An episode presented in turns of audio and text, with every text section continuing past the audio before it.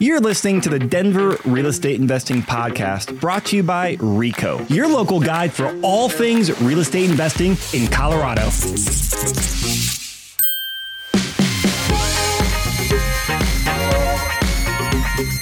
What's up, Denver? Welcome back to another episode. I've got a great investor guest in the studio today. He's been investing for almost 20 years. He's run the gamut from fix and flips in-state investing, out of state investing, syndications, rentals, all sorts of uh, investing activities, which are the type of investors I like to have in the studio. So I've got Matt Amundson here, who's a Denver resident, Denver investor, and also a Denver based real estate agent in the studio to talk about your story, talk about some of your, your wins, a couple of the lessons you learned over the years. But Matt, I am pumped to have in the studio, man. Thanks for having me. So let's jump into your story. I think you officially started investing, was it 16 years ago? Uh, yes, it would have been about yeah the end of tail end of 2007. Okay, 2007. So, uh, you know, the market was about to go through what market did. Before yes. we talk about how you got into real estate investing, talk about where you were in life then, and why you got into real estate investing, and how you got bit by the real estate bug. Well, yeah, I had uh, I had always wanted to get into real estate. You know, I just always seen um, the success people have had with it. Some of the late night infomercials. When the Carleton Sheets Carleton ones. Sheets ones. Did you ever buy his course? I did. Did you? Yeah. Okay, I never did, but I remember the infomercials. Yeah. So I mean, but when I was younger, I bought it and I didn't really do much with it. So for me, it was the catalyst of, uh, like I said, when I started investing, I was newly married and pregnant with our first child. So there, that was what lit the fire for me to be like, I need to get a little more financial stability, wanted to make a little more money, provide for the family. So, what uh, was your career then? Uh, I was a full time musician, so I was playing the playing the drums six seven nights a week, teaching lessons three days a week, playing all sorts of playing all the gigs, playing all over the place, and that's that's also just very time intensive. You're not you're not playing your drums, you're not making any money. So, definitely wanted to get get to the point where I could get to that passive income because mm-hmm. I knew that that's where start to have a little more freedom in our lives, and that's what I was looking for. Okay. And so was there like a specific a specific event or time that triggered you getting get into investing, or was just the build up of you know a couple years of you wanting to get in the game? Like I said, it was just a lot of years of just kind of mulling it over and thinking about it, and then just that the slap in the face of the reality of bringing a child into the world was oh like, crap, oh, you have to provide. Was, yeah, it really just was all of a sudden one moment, just like snap, like wake up call. It was just like, oh, I've got to I've got to do this now. Yeah. so when I started out, pretty much all I could do because I just started out with like limited amount of money. So I'd owned our primary house. And so I took out a home equity line of credit on that. So I only had like $20,000, $25,000 to work with. So basically it was just, it, I could just flip houses, right? So I was thinking, let me just try to grow that little pot of money, right? And so that's what I did. So I just started, just found a house that I could buy with that and would, you know, do different hard money loans, different things like that. And just bought one, flipped it, went to the next one. How'd your first flip go? Um, that's, that's actually funny. I was thinking I would buy and hold that one. And then when I started looking at how long it would take to kind of get the the ball rolling with that strategy, I was just like, I'd be doing much better if I flipped this one. So I flipped it and I, you know, I only made like $9,000 or something. But for the first flip, the fact you didn't lose money, right? And, you, you know, got paid for your education. I got paid for the education there, and yeah, like after talking to some other people, you know, years down the road, they were just like, yeah, you know, if you didn't lose money on your first one, you did, you did pretty well. So I kind of felt though at the time, like for me to make nine thousand dollars playing the drums, that was like you know a couple months worth of work, and so I was still playing, and I did that amount of work on that deal, made that money, and then like I said, then I had you know, a few more thousand dollars to go into the next deal.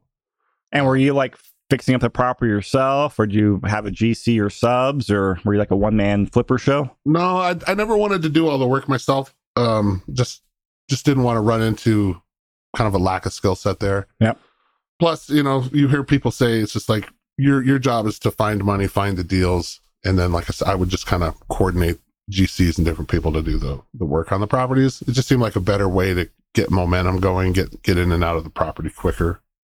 So that's that's what I decided to do. So like I said, I flipped about four or five in there, you know, nine grand or something on that first house. I think you know it was about fourteen thousand on the next, you know, and then got to a point where I had I had I was all cash in on I think it was my fifth house, but by this time the the first time homebuyer tax credit was coming to an end there. Um, what year was that? Was that 20, 2010? I don't know. I wasn't the game. I know what it is. I wasn't in the game, so I don't remember the specifics. I can't remember the exact timeline on that one, but the, you know this was this was in that crash, and the the government was artificially trying to hold the market up by giving people first time home buyers like an eight thousand dollar Yep. credit to go out and buy a house. So I was under the gun trying to flip this house and and get it sold with with that time frame and get that buyer in there, and then it, it missed. so then things truly fell off the cliff. So by then, luckily, I was into that cat that house with all cash, so I didn't have like a hard money loan ticking on that one. So talked with people, and they're like, "You got to rent it out, rent it out. That's the only thing we can do right now." So I was like, "All right." So I looked at renting it out, and I was like, "Okay, could make about nine hundred bucks a month on rent." What part of town was this in? Um, these were um East Denver, so like Colfax, Quebec area. Okay. Colfax between Quebec and Yosemite. So I rented it out and then just kind of looked around a bit and I was just like, man, it'd be great if I could take get some of this equity out, re-leverage it. So then I found did a little digging around and found a commercial lender actually at that time because they were they were having a hard time as well. So I found a commercial lender who was willing to work with me just with these single family the single family project. So he cashed me out what I had into it about 76,000 and I was able to take that and then go pick up two other rentals So you shifted from flipping to rentals then? had to. That's sometimes the you know the market tells you what to do, and in that case, that's definitely what the market said to do, and so that's what I that's what I did. Well, that's I want to highlight there because I mean, uh, I mean, you, you know, that's not a comment for people to gloss over because you're right. Like you, you know, the uh, you follow the trends the market is doing, and a lot of people don't do that or they don't pivot with the market. Mhm. You pivoted, and that is what successful investors do. Yeah, so that was the first time that I took like a, a loser and turned it into a winner, I guess you could say. Right, because I was stuck on that property. I wasn't going to sell it, or I was going to take a haircut. If I was going to sell it, I'd had to really drop the price. So, or it could cash flow, like I said, or and then I could take money out of that, re-leverage, and buy a couple other houses. Because, like I said, then the the market run off a cliff at that point. So there were other sellers that were pretty desperate as well. So then I was able to pick up two other properties, get pretty good deals on those. And then I liked not just having one rental. I've always felt like that's just about the riskiest place you're going to be as a real estate investor. If you have one rental, just one rental. Because, why? Because the amount of money that you build up over a year in cash flow can just easily get wiped out with like a furnace or somebody driving through your fence or a, a bigger ticket item like that Yep. that will come down the pike. So I was able to spread that risk out, I guess, in with three rentals. Plus, it uh, got me more cash flow the, than I was going to just get out of that nine hundred off that. I want to ask you a question on that because you talk about about risk, and I I've uh, I know a lot of people they you know they scale up on multifamily like hey, I'd rather have like four doors in a fourplex Mhm. versus one door for that same risk. And I was like, hey, I get that, but whether I have a fourplex with four doors or four single family homes, I've always viewed them as the same. I'm like, hey, cash flow from property one, two, three, four, it's all interchangeable in my mind. Mhm. Did you view your because these are single family rentals, right? We're single family. did you view them as like a global portfolio um as like hey if, if one kind of starts losing cash from here will, will make it up if the hey a water heater goes out on rental one rental two three and four will help help fund that Oh, absolutely. Yeah, Okay. I think it, it it pays to look at it globally like that. Because there were there were times like that where something would happen and like I said, instead of it wiping out a year's worth of cash flow, it would only take three or four years to overcome that hurdle.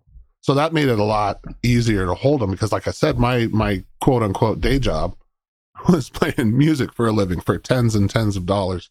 So I didn't really have a lot of financial stability behind me there. So I re- these properties really needed to work. So my criteria at that time was if I can get into a property and it can cash flow five hundred dollars a month, I, I'll do it. So those are the those were what I was able to buy at that time. was it just so just cash flow over mortgage or like full underwriting Um, well, at that point, I you know I wasn't really savvy enough to understand like the some of the costs to operate.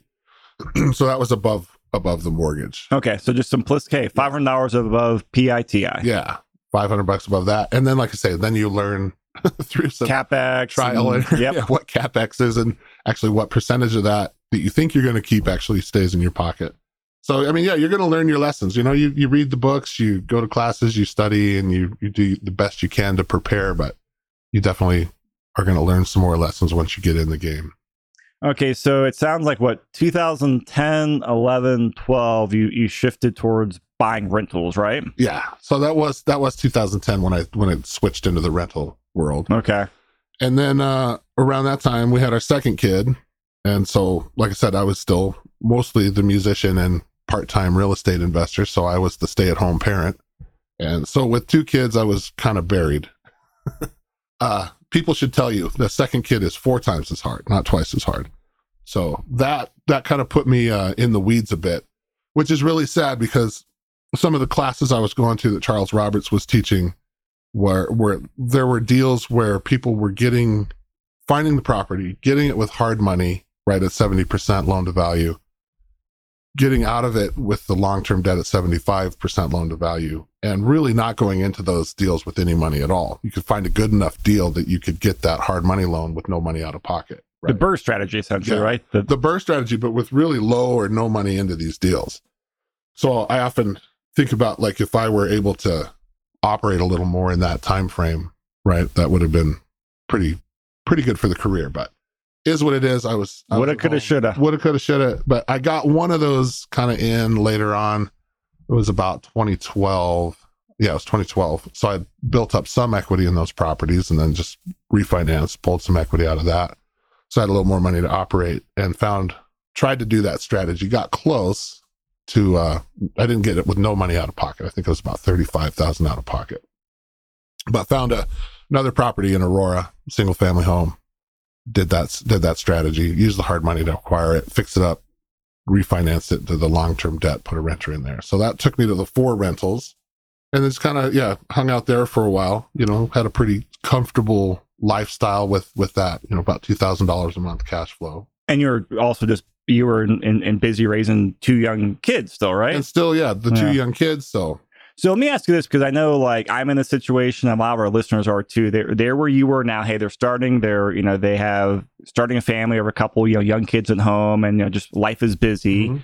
Um, if you know you think back to that time, like what advice would you give yourself, or what advice would you give listeners who are kind of in that phase of life? Hey, they're scaling up their real estate investing while they're also you know scaling up and growing their family. right? um, I, I don't really. I I wish, like I said, the thing that I look back on is I wish I could have been more active in that time when my son was an infant. But it, reality was, I just I don't think I really could have been time wise. But I think the the biggest advice I could give to anybody is is just if you haven't gotten started, just get started. You, you just you have to get in the game at some point. So for me, it was that real start catalyst of like I say, starting to have kids that really kind of pushed me over the hump on that and got me in there. But if you're not, if you're just on the sidelines waiting, waiting, waiting, you're you're not going to get anywhere with that, right? So just get started, get moving, do something. And uh, I guess reading between the lines, don't worry about the perfect deal. Don't worry about market timing. Just Yeah, get get your foot in the yeah. get your foot in the Get game. your foot in the get your get yourself in the game. Like you say, study the market, but and just like we were saying earlier, kind of you got to do what the market tells you to do. You know, you can't you can't just be like, I'm going to come out and flip houses, or I'm going to come out and do buy and hold. Like if if I tried to buy a buy and hold rental right now, I, I can't find anything that really fits my criteria with interest rates and property values what they are. All right, so going back here, you've got four rentals, making about two thousand dollars a month in cash flow. Uh, you're hanging out for a bit, you know, being, you know, sounds like being a you know full time dad, still a musician, all that.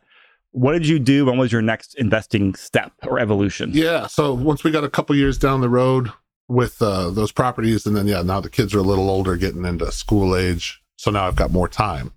So then I started looking at the amount of equity in those properties and figured, okay, now it's time to pull some equity out of those. What was your ballpark equity back then? Um, I was looking to be able to free up about half a million, Okay, so a really good chunk of money. like real good chunk of equity there. So then I, I did some some cash out refi. I didn't take didn't take quite all of that. So between between a home equity line on my primary and then some equity out of those okay, rentals, just to have some more capital to get out and get working again on some stuff.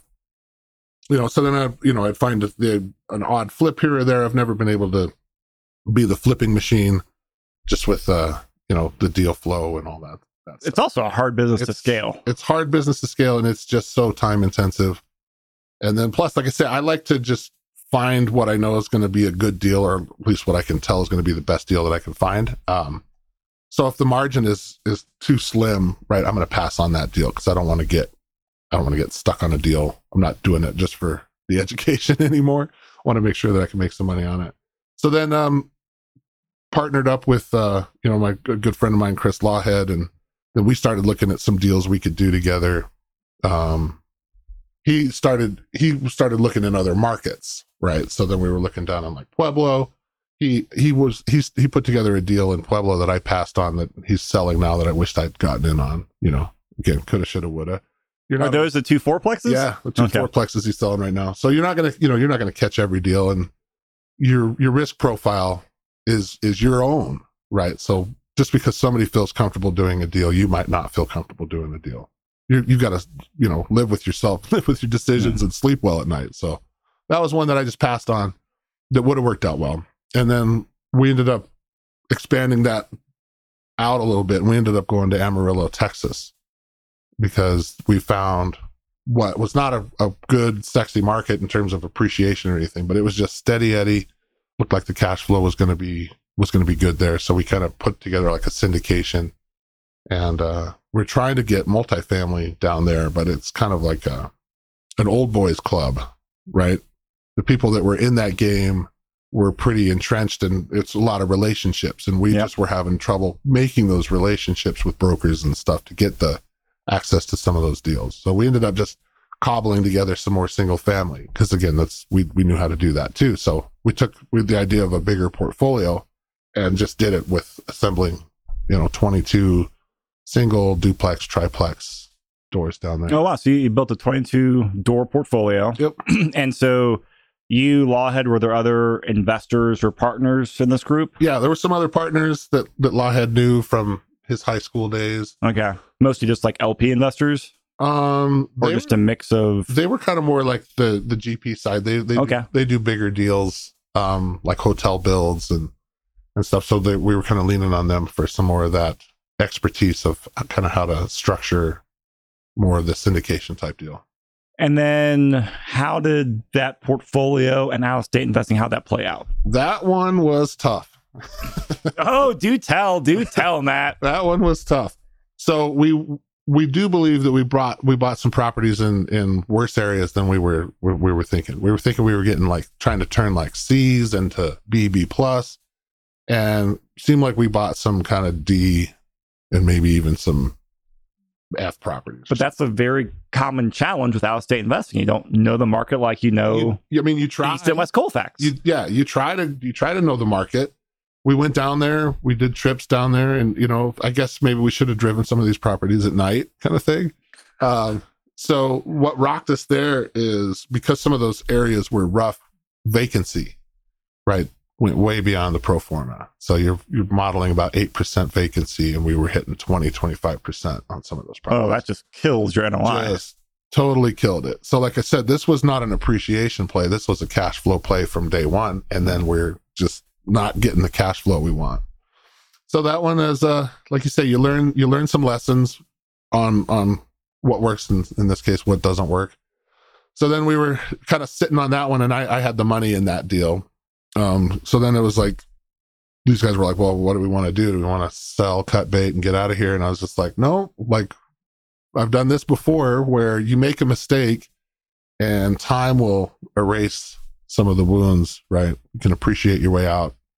So that's what we did down there. We just kind of waited and it took four years for us to kind of appreciate our way out of there. So all in all, it was uh, about an 8, 8% IRR in four years. Yeah. So in terms of learning your lessons. I mean, not a home run, but not a home could have been run. way, way worse too. Wasn't a negative eight percent. Yeah, IRR. it wasn't negative. So that was just you know the the power of just being patient and like I say, just kind of waiting it out. So from some of those trials and tribulations, you know, and then we've you know had some wins. Like I had a partner, a referral partner, like bring me a, uh, what was this a condo flip? It was just a home run, and this was uh, this was after like after the Amarillo stuff or during, I think. Um, but this was, you know, getting getting this house fixed up and sold on the market, uh, kind of at the end of the COVID craze in the springtime, you know, and just just totally totally crushed this one. Made like fifty eight thousand dollars on on a condo where I thought I was going to make forty, and then just it got bid up, and you know, you get some of those make you look like a champion. You know, you get some of those like you get in Amarillo, make you look like you wish you knew what you were doing a little better. um, and then yeah, and then Lawhead and I were we found a, a four unit building in town in Aurora that we we thought was again going to be like a cash cow by trying this new strategy, finding larger two bed units, take part of the living room, turn it into another bedroom, so now oh, yeah. converted to three bed, and then we were putting Section Eight tenants in there, and then thought again, like I said, that looked like it was pro forma out as like a cash cow. Well, Section Eight tenants can sometimes be pretty hard on your property so again, like the just the returns weren't hitting where we thought they would. So we ended up looking at an exit strategy on that one, which we hadn't really set out to do in the beginning, but we could we found a buyer for that one. We, and so this was two or three years ago. This was a couple years ago. Okay. Yeah, so we had a, a friend of ours, uh, a broker. This is before I got my broker license, and he said, "Yeah, I can get you a buyer for that for a price that we thought was way too high." but we're like, if you can get that price, go for it. And so he did. He brought us a buyer at that price. So that was one of those we ended up, you know, getting out like making 33% on our money in a year. So that kind of fell into that long term flip. We sold that pretty close to just like just over the year mark. And did you just pay the capital gains to take your money or did you yeah. do 1031? No, we just, yeah, just paid some cap gains on that. But like I say, you know, you got to, you get into that long term flip over that year mark. Oh, it's a much easier tax much bill easier to tax swallow. Bill. So you know, like you say, you get your wins and your and your losses or your education and stuff. But luckily, I've never had anything go negative. Like you said, you know, the the stuff that didn't go well has still been positive. Yeah. You know, like I said, I would set out to make 20, 25,000 on a flip. I would make nine. You know, we set out to do 20% cash on cash in Amarillo, make eight. So the mistakes haven't been anything god awful terrible, luckily. So. Great. Well, that is always good to hear. Now as we kind of come up here because i know you and i got connected about a year ago mm-hmm. um, you were on one of our portfolio analysis masterminds plugged into property llama software and put your some of your rentals into uh, the software mm-hmm. you analyzed it and then you know that's how we got connected and you started making a lot of moves with your portfolio and started making some different investments yeah talk about that because this is i mean brings us up to like the current speed in the market now sure. and the opportunities today yeah, so like like we're saying, you know, um, when I when my kids got old enough and I wanted to be a little more active um, with my investing business, was just still struggling with deal flow and or like just the con- finding consistently good deals, right? Or, or like you said, the Amarillo thing where we're trying to make twenty percent on our money, we're making eight. So just some frustrations with with really finding good enough deals, and you know now that I've been in the game for a while, the the amount of money behind me, you know, has grown. Right, it's not just twenty thousand dollars getting into a deal.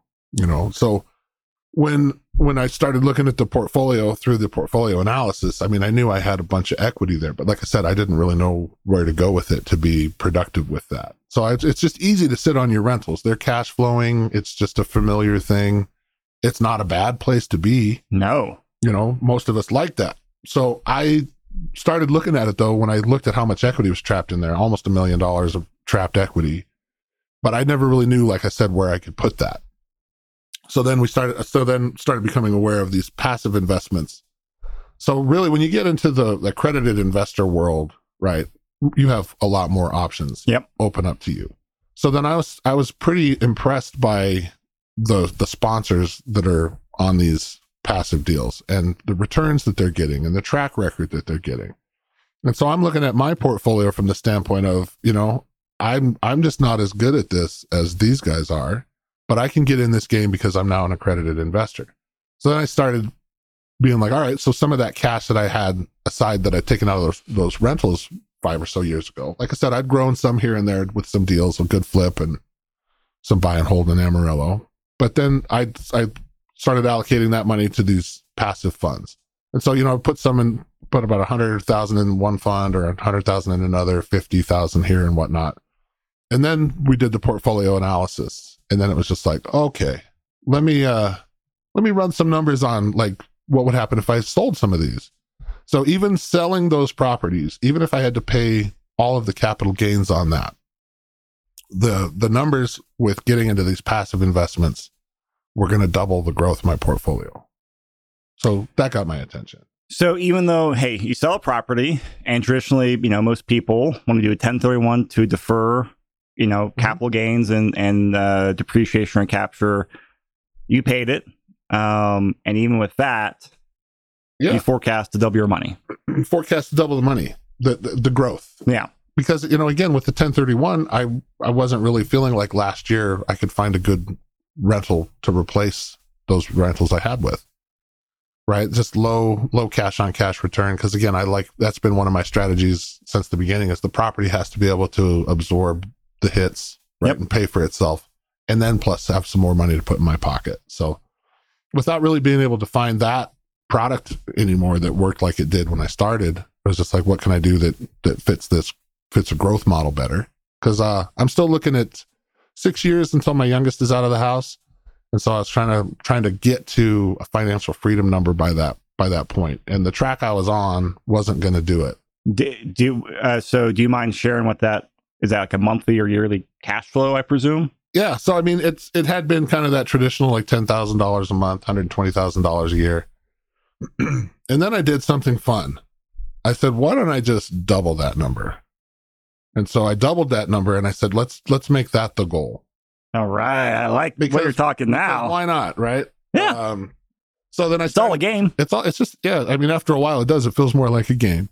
So uh, then I started looking at how I could kind of ladder my way into the passive investing and out of the active rental game. So, like I said, in 2022, I had I think it was 250,000 in cash hanging around, and I started and I started with investing that, and then I restructured the HELOC on my primary again in January, and then I sold in the early 2023 the two properties that were month to month after that I could identify that could sell earlier, right? Because I, I want to sell in the spring, right? It's the ideal time. Yep. If you can, if you can control your destiny, that's when you want to be listing your properties. Yeah. So when I decided in the wintertime of 22 that this is the the track I was going on, I had enough time to get those month to month tenants notice, get them vacating in the middle of January to get fixed up to be listing into February. Can you walk us through kind of high level, just one of the numbers on these properties? Sure. Um, so like in terms of like sale price, Yeah, just like I mean, um, yeah, just like hey, when you you know you sold two this year, just walk through like hey, you know what you sold it for, sure. uh, what you walked away with, you know, rough idea, you know, capital gains, how you mitigated, just just Yeah. some ideas like that Yeah. So um, or numbers like that. numbers like that. So one of them was a two bed, one bath in uh, East Denver. That was actually the one that I got stuck with trying to flip. That was my first rental. Oh, from 2010. So that one ended up selling for uh, three eighty. I only had to put about fifteen thousand dollars into that one. And again, To fix I- it up. to fix it up, just you know, it needed some paint, carpet. That's pretty standard Pretty for standard. rentals. it needed just the cosmetic stuff and then um this other the other one this it was a four bedroom home ranch in aurora that one had a bit more deferred maintenance on it that one was like $45000 worth of rehab and Hmm. so by the time i sold those paid back the the rehab costs set aside because i'd owned those for a long time so I was like, it was going to be 160,000 in capital gains. Yeah, what'd you so yeah, this Aurora property, what'd you buy it for? What'd you sell it for? Oh, so I ended up selling that one for 480. So 480 and what'd you buy it for? Bought that one for 125,000. Okay. Yeah. 2010. And that other one that I sold for 380, I, I bought that one for $60,000. Okay. I mean, so awesome appreciation, but also you get some of the the tax bills on there as well. Yeah, so the tax bills come in. Like I said, I had taken cash out of those deals in the past. So you you really want to look at those numbers if you're looking to liquidate, if you've especially if you've taken cash out, because your tax burden is on the basis when you bought that property. hmm they don't care how much the debt is when you sell it. So when I looked at when I looked at like I said the analysis of of those angles there, what I you know what it would need for fix up, what I could sell them for, paying the capital gains, and then what I could reinvest. I was going to have about two hundred and fifty thousand more to invest there. But then I started figuring out more about the depreciation shares on some of the passive investments and found with uh, working with the new accountant who under, who understands the depreciation more than my old accountant did. Um, I was I'm able to save about eighty thousand on the capital gains right away. So so say okay, so say those numbers again. I want to make sure I understand this. Yeah, so I was looking to have two fifty to invest. Okay, and then it it grew to you know a little over three hundred thousand after I can take advantage of the depreciation. So that's basically deferred taxes that I can reinvest today, and then later on when that fund kicks that money back out, then I'll have to pay that back to the government. So help kind of connect some dots here. So I know if you don't mind me sharing this, you know, one of the, I know you invest in like one of you know Terrence Doyle's last value yeah. add fund, which yep. is you know a multifamily value add fund. And one nice thing about those funds is they're they're not new construction. You buy property, you cost segregate it, and you can get massive amounts of depreciation in the first year or two yep. from cost segregation, accelerated depreciation, a couple other things on there as well. And so by investing in that, um, even though you didn't do a 1031, a lot of that depreciation helped offset a big bite or about half of your expected yeah. capital gains and depreciation recapture. Absolutely. Cool. So if you guys, you know, obviously we're talking about this stuff, always, always, always talk to the CPA. Matt and I are not CPAs, nor are we your CPA. If you need a good CPA, we can recommend you some, so reach out to us.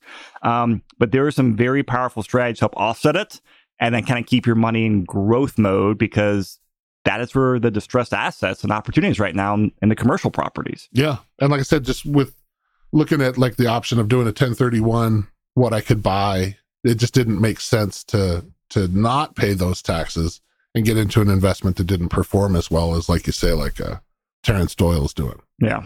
So it made sense for me. And again, this you know, your risk profile is what it is, or your your strategy is what it is. When I looked at like I said, being able to double the growth of my portfolio and ladder my way into these investments so that in the future I've just got, you know, hundreds of thousands of dollars coming out of these investments annually to reinvest or scoop some off if I need to for annual expenses for my family. Talk about the ladder. Uh, mm-hmm. because this took me a while to understand myself, and that's one of the strategies I incorporate now. And it's a different way of looking at investments rather than just pure monthly cash flow from a rental. Yeah. Because these syndications and funds, they are structured differently. So talk about what a ladder is and how you're structuring it. Yeah. So um, just not wanting to kind of cut bait all at once for one thing. Um, and also just like I said, so I uh, invested some some available capital in 2022.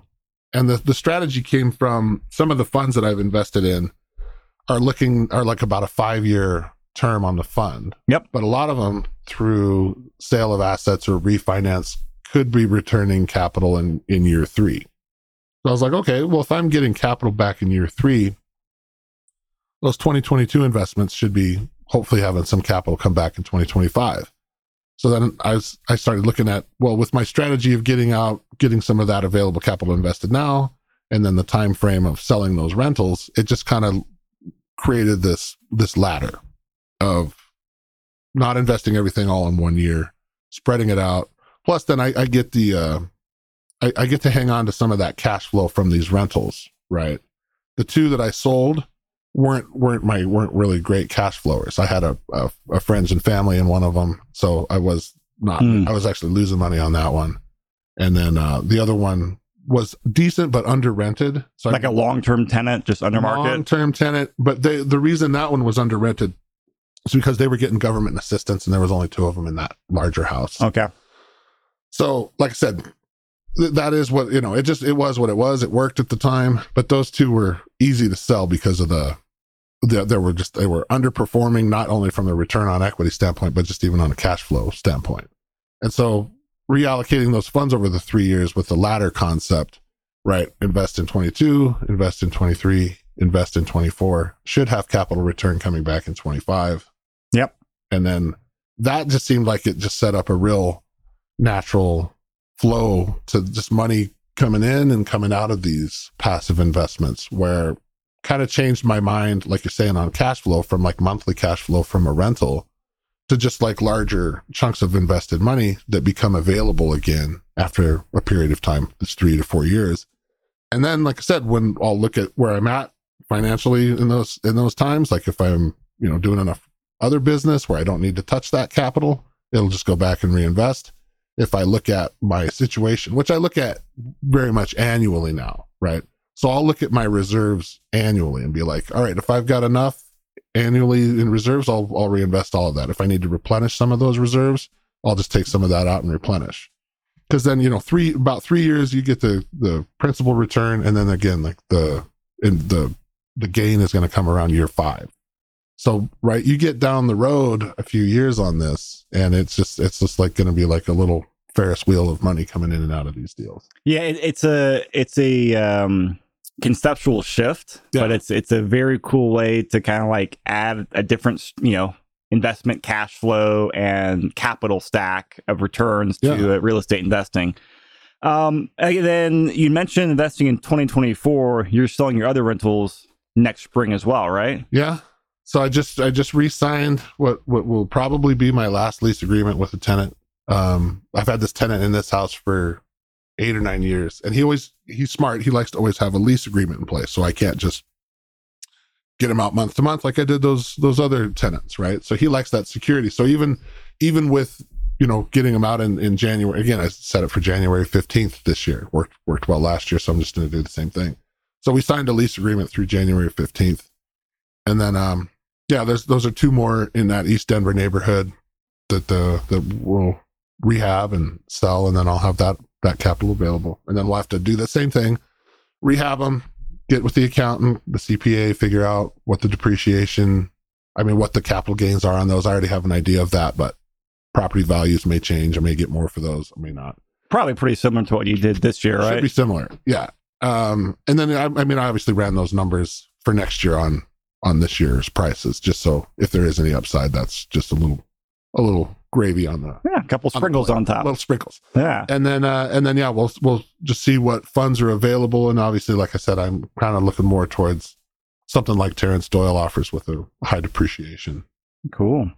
Um, Matt, this is this is fantastic, and part of it kind of help connect the dots because I know uh, more and more people getting to know you know who you are, what your name is, you know, through the the portfolio analysis mastermind, and just kind of having some overlap in our networks. You know, recently we started working together on you know putting uh, you know deals together and raising money, Mhm. and so I know some of our listeners have actually talked to you, or you you know called them or texted them. Yep. And so I'm very happy to share that, you know, as of, I think a couple weeks ago, we officially started working together Yeah. on putting more deals together. And obviously you can tell with like, you know, Matt's background, like he has walked the walk, he has been the trenches, he's taking his black eyes, he's taking his wins, like, you know, he he's in the game himself as well. And you know, he's helping us there as well to, you know, raise money for Terrence's next deal and, and future deals as well. Just so everyone knows, like, hey, you'll be hearing from Matt if you do. He's on the team. Also, I want you to know, Mac, use Matt as a resource. Like, I one of the things I love about podcasting is I get to talk to you and some other like successful investors. Like, hey, what have you done the last five years, ten Yeah. years, fifteen years? Like, what can I learn? What can my audience learn as well? So, if you guys want to reach out to Matt, please do so. Uh, we'll put his contact details in the show notes. Uh, but Matt, like from a high level, um, you know, we got people kind of in your position now where they have rentals right now. Your read on the market is just you're moving all passive. It sounds like, right? Yeah, I mean, I just uh, I can't see a downside to it right now from from my vantage point with my goals um, in terms of growth, and then like I said, how how it looks like those monies will come back out of these investments. So yeah, I've I've decided to make the the shift into this, and it's it's one of those things. If if uh, if I get into it, it's not exactly what I think it is, or I decide I want to do more active stuff later. Again, the market will be different in three to five years when when Mhm. those projects come due. And you might take that money and go buy some rentals in I five could- years. Yeah, you could go buy some rentals. So it's again, it's not like a, it's not like a, it could be a forever switch. It could not be a forever switch. I don't know. I mean, I, I'm just in the mindset, like we said, just kind of taking what the market is showing me as the best option I have at the time. And so right now, like I said, just taking some of the lumps I've had with uh, syndicating deals and doing some out of state investing, you know, working pretty hard to make 8% on my money. Handing it to someone like Terrence Doyle, who I feel pretty confident is going to, you know, double that or exceed that. That's that just you know helps me feel confident in in those decisions. Yeah. Just the the operators are just outstanding. Awesome. Well, uh, you know, thanks a lot. And anyone out there, if you guys have questions on, you know, finding these deals and of course doing due diligence on these deals and sponsors, it's a different type of underwriting than you know hey what's the operating expenses on the rental property um, let us know.